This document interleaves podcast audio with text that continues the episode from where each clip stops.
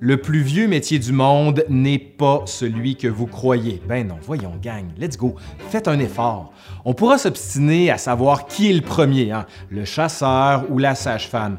Mais mettons que pour qu'il y ait des chasseurs, ça prend au moins une femme qui leur ait donné naissance. Vous trouvez pas? C'est de la logique, ça. Hein?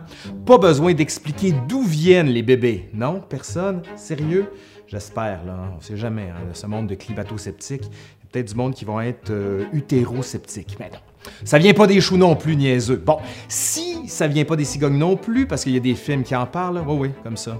For as long as can be remembered, storks delivered babies. From their perch on Stork Mountain. Donner naissance, c'est l'un des seuls métiers où les femmes ont été les premières patriciennes praticienne. Oui, c'est ça, praticienne. Oui, excuse-moi. Allô? Qu'est-ce que tu fais là? Ça ne pas de parler d'accouchement en impliquant une femme, euh, Monsieur Turcot? Oui, je pense qu'on est rendu là en 2018. Attends, on n'est plus en 2018, là, on est en... 2019. OK, c'est parti. Donc, on répertorie des accoucheuses depuis l'Antiquité. Et entre autres, ben, les mères de Socrate et d'Aristote, en rien de moins, Phanarète et Phaestis auraient pratiqué cette profession, et on considère en fait depuis la très haute antiquité que l'accouchement relève du cercle privé féminin. Ah bon, mais comment ça marchait? Est-ce qu'elles étaient formées? Est-ce qu'il fallait avoir de l'expérience, comme genre avoir eu soi-même des enfants? Ok, ok, c'est bon. On va faire une capsule là-dessus. Aujourd'hui, à l'Histoire nous le dira, les accoucheuses avec Eliane Bellec. Et je peux-tu le faire un peu avec toi, moi? Oh, si tu veux. Ok, c'est eu des enfants, tu sais, ça compte.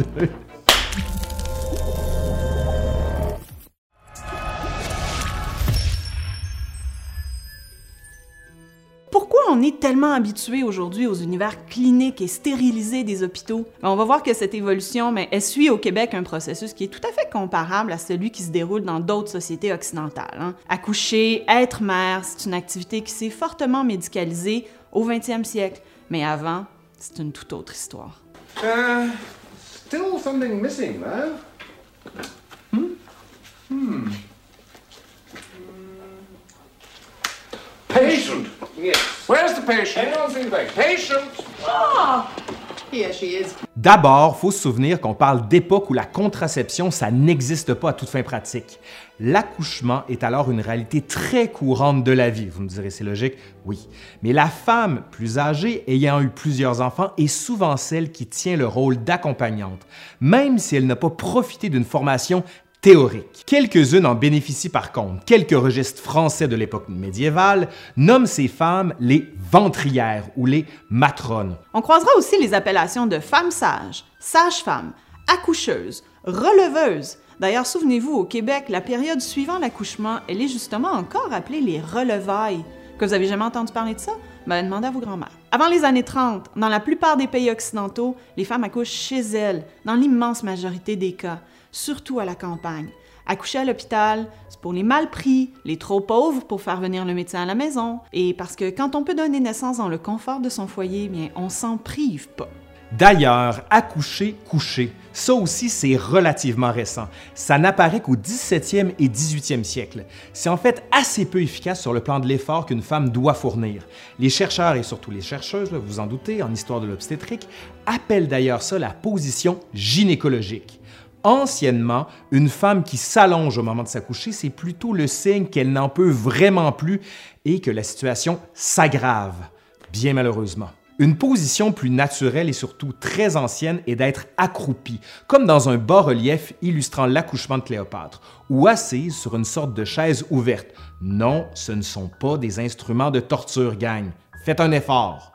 Au Québec, on sait que des femmes pratiquent la profession de manière encadrée dès 1655. Le 6 avril de cette année-là, le curé de Bernières inscrit à Québec la première mention d'une sage-femme ayant assisté à une naissance. Il s'agit d'Hélène Desportes.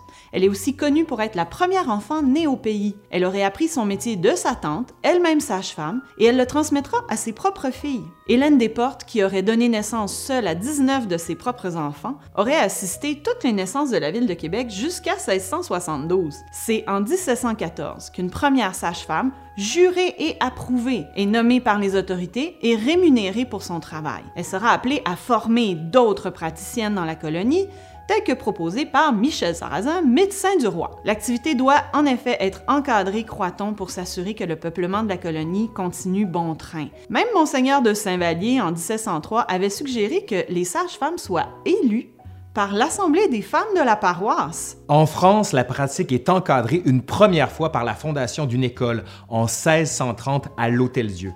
On peut dire que c'est une première phase de médicalisation de l'activité de sage-femme. L'une des plus connues dans ce métier est Madame Boursier du Coudray, sage-femme jurée, et va se démarquer au 18e siècle pour son modèle de poupée avec lequel elle donne des formations beaucoup plus élaborées que ce qui était disponible jusqu'alors. Elle l'utilise pour former des femmes peu lettrées dans les campagnes.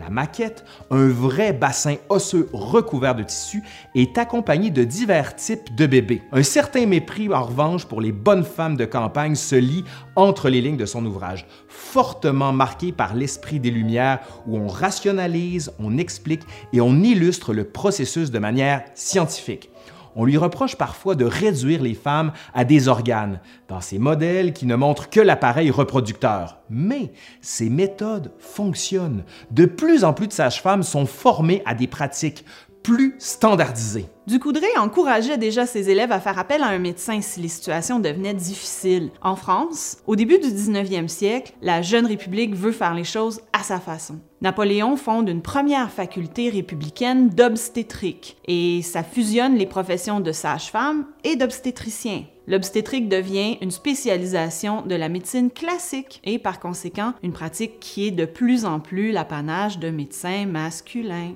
L'industrialisation du 19e siècle a des conséquences importantes sur la natalité.